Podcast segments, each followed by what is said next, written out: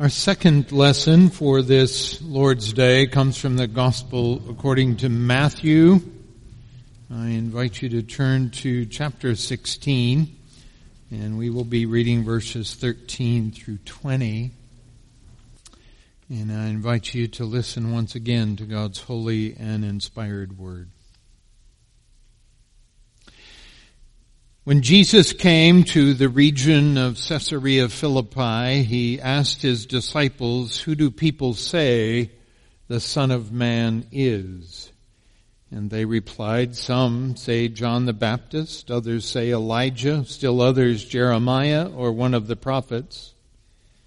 But what about you? He asked, who do you say I am? And Simon Peter answered, you are the Christ, the Son of the living God. And Jesus replied, Blessed are you, Simon, son of Jonah, for this was not revealed to you by man, but by my Father in heaven. And I tell you that you are Peter, and on this rock I will build my church, and the gates of Hades will not overcome it. I will give you the keys of the kingdom of heaven. Whatever you bind on earth will be bound in heaven and whatever you loose on earth will be loosed in heaven. And then he warned his disciples not to tell anyone that he was the Christ. And herein ends the reading of God's word to us this day. May all praise and honor and glory be to him and to him alone. Amen.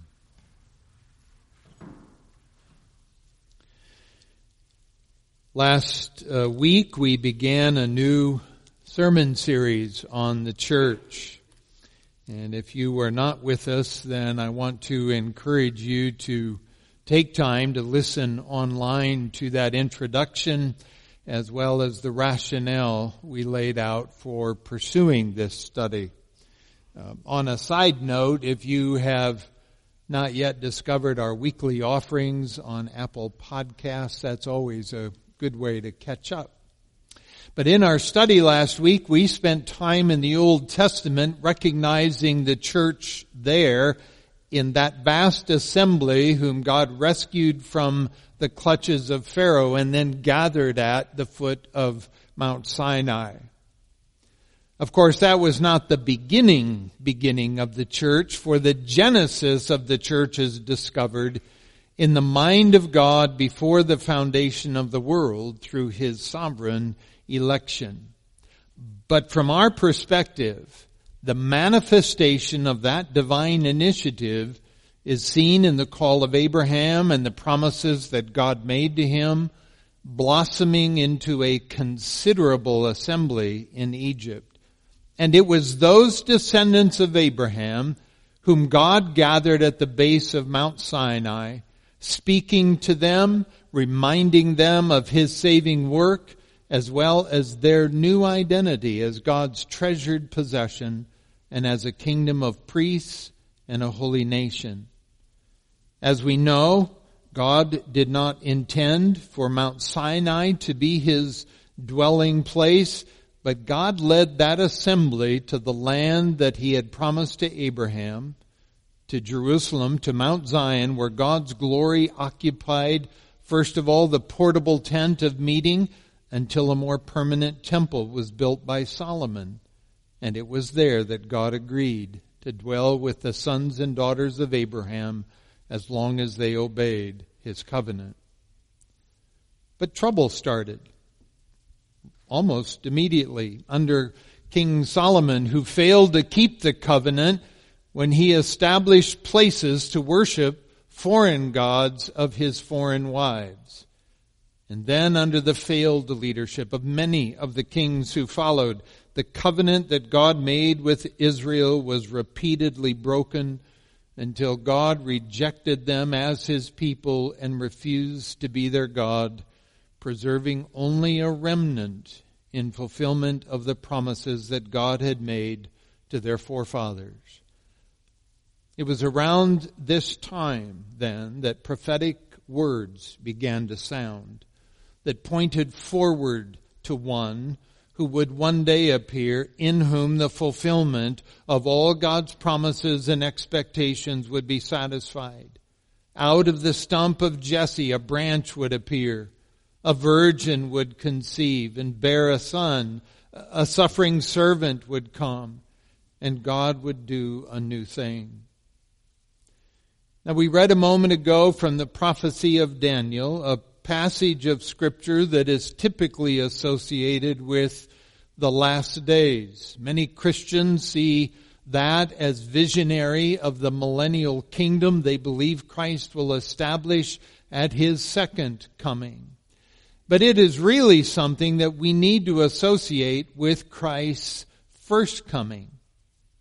When Jesus begins his ministry, Mark reports that Jesus came into Galilee proclaiming the gospel of God and saying, the time is fulfilled and the kingdom of God is at hand. Repent and believe in the gospel. We need to realize that the kingdom of God is not to be understood in terms of geographical territory, but rather as the unleashing of God's power to bring about His will.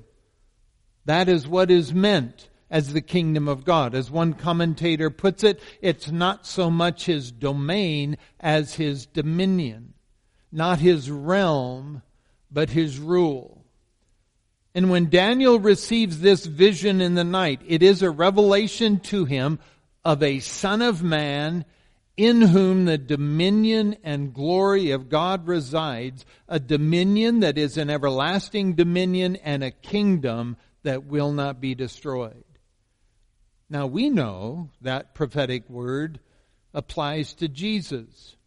So when Jesus steps onto the stage of human history, the king and his dominion have arrived.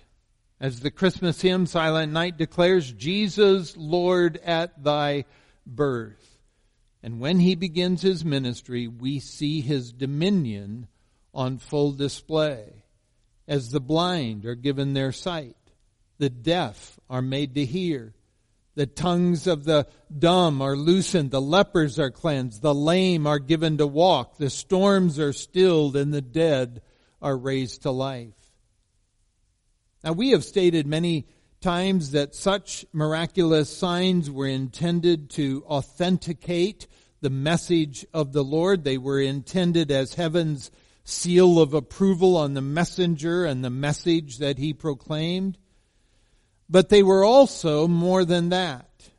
They were evidence to those with eyes to see that the king had arrived. And this was a display of the king's power and authority. It was to announce that the everlasting dominion of the Son of Man in Daniel's vision was now on the scene and that this display of power was child's play to him.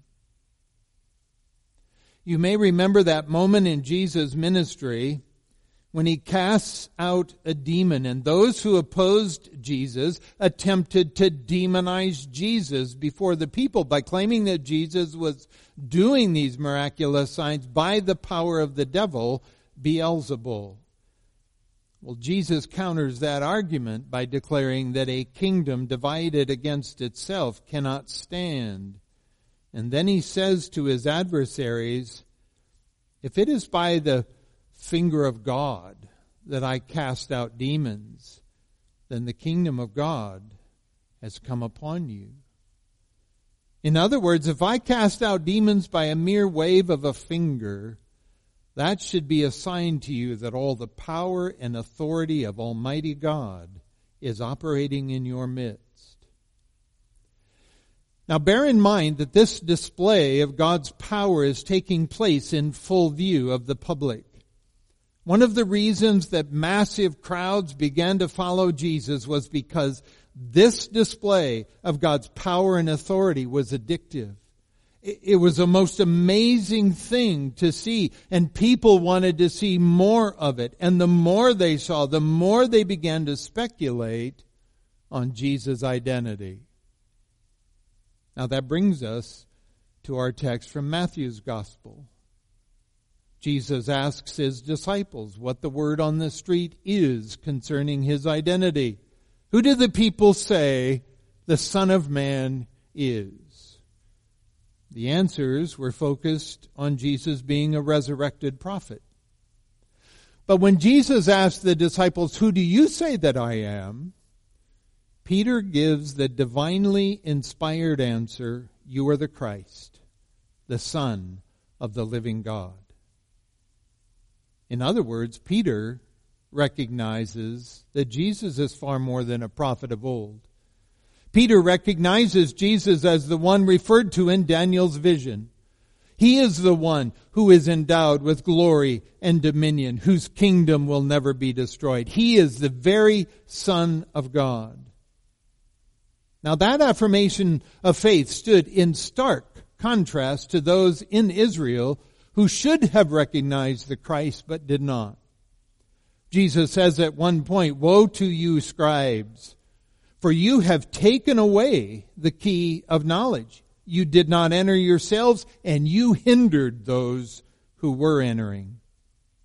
He says of the Pharisees, they sit on Moses' seat. So do and observe whatever they tell you, but not the works they do. For they preach but do not practice. Peter's affirmation stood in contrast to those who took comfort in their genealogy. But Jesus told them that if they were truly the seed of Abraham, they would not be seeking to kill him.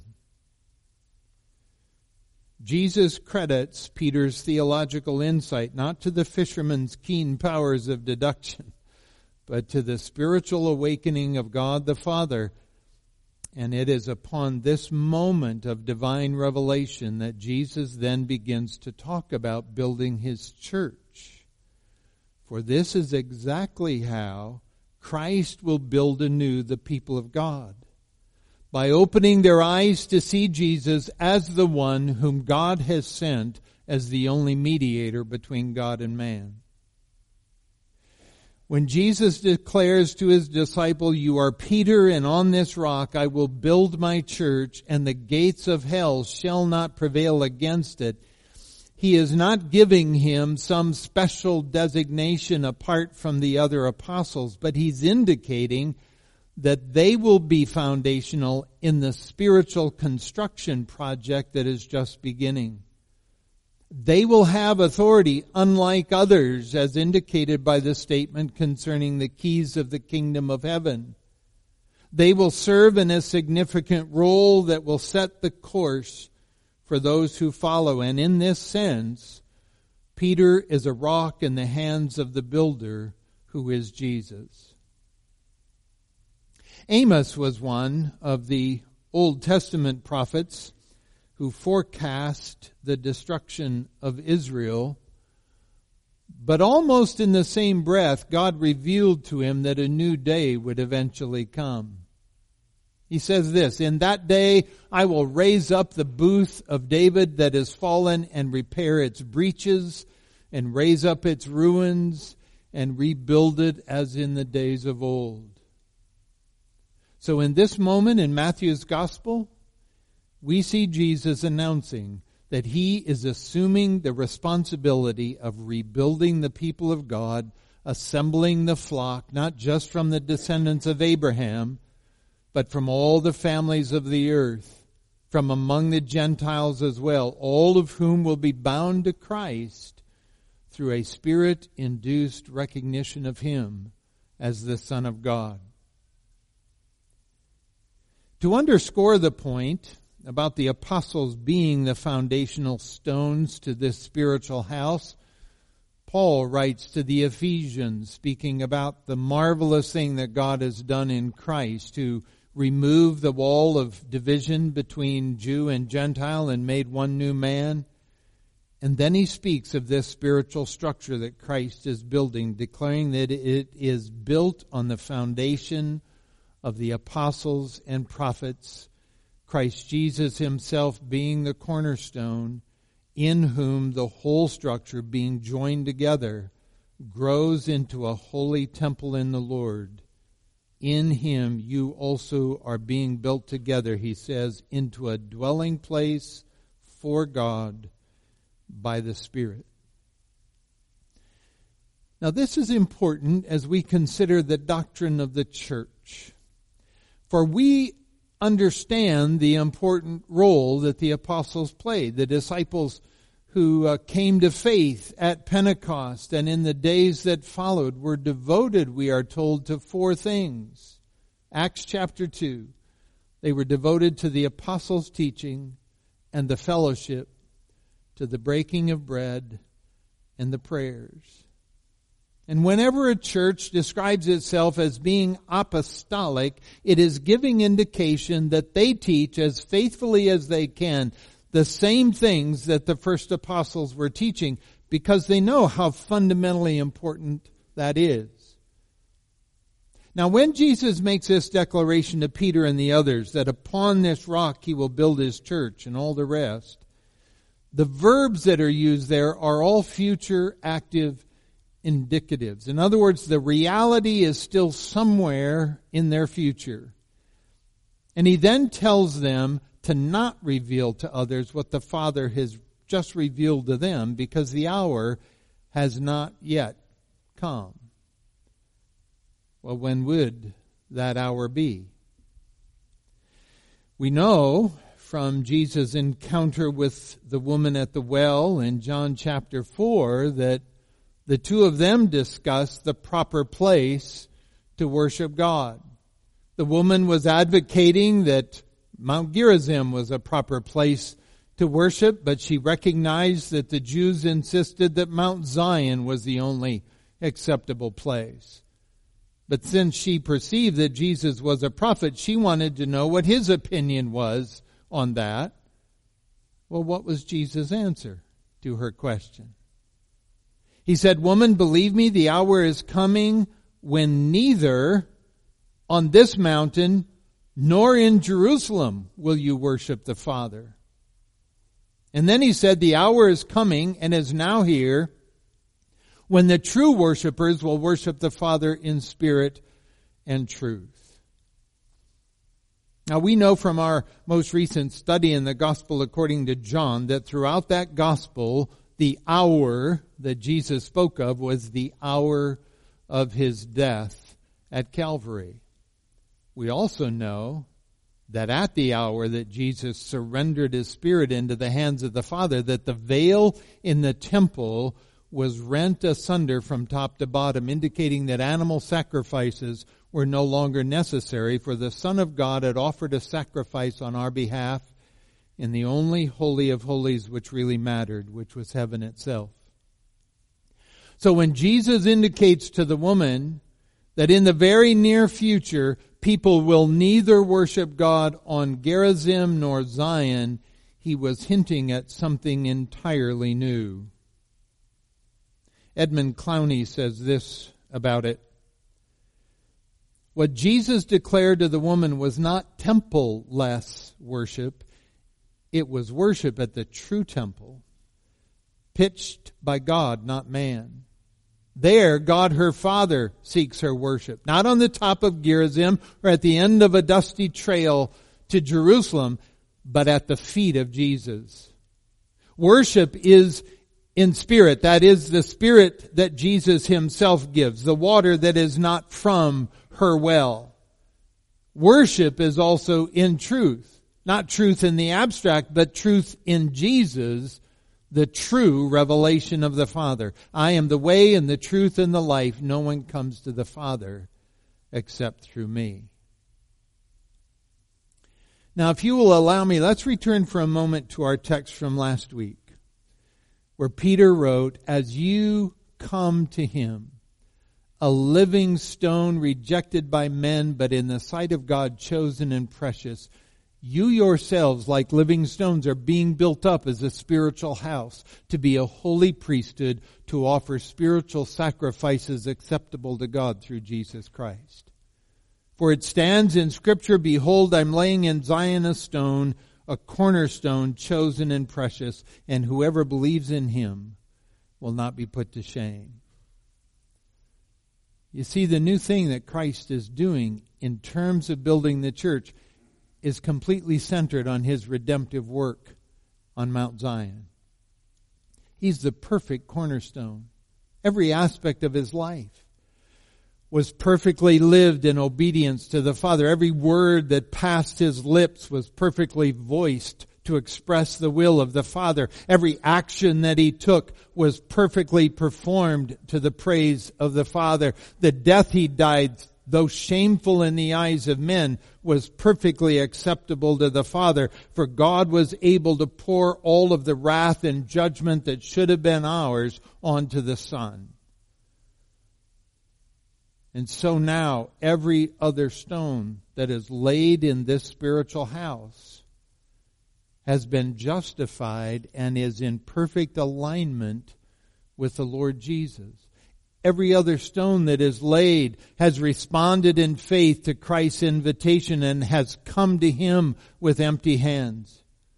Every other stone that is laid has not made demands that they be the crowning touch at the top of the building because they've been humbled by seeing themselves as God sees them, and they are grateful for even being chosen at all. And it is in this spiritual edifice that God has chosen to dwell in the praises of his people. Beloved, the church is the creation of God himself.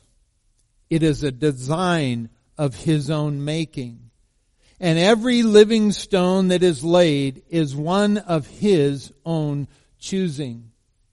Within every heart of every believer, there should exist a reservoir of gratitude for the display of love and grace extended towards us, as well as an eagerness to engage in holy service to Him. I pray that as we continue our study that we will come to an ever deeper understanding of these things, that our love for Christ, as well as our love for His church, will grow more and more until we eagerly understand the importance of presenting our bodies to God as a living sacrifice, holy and acceptable to Him, which is our spiritual worship. Let me invite you to bow your heads with me for a moment that we might close in prayer.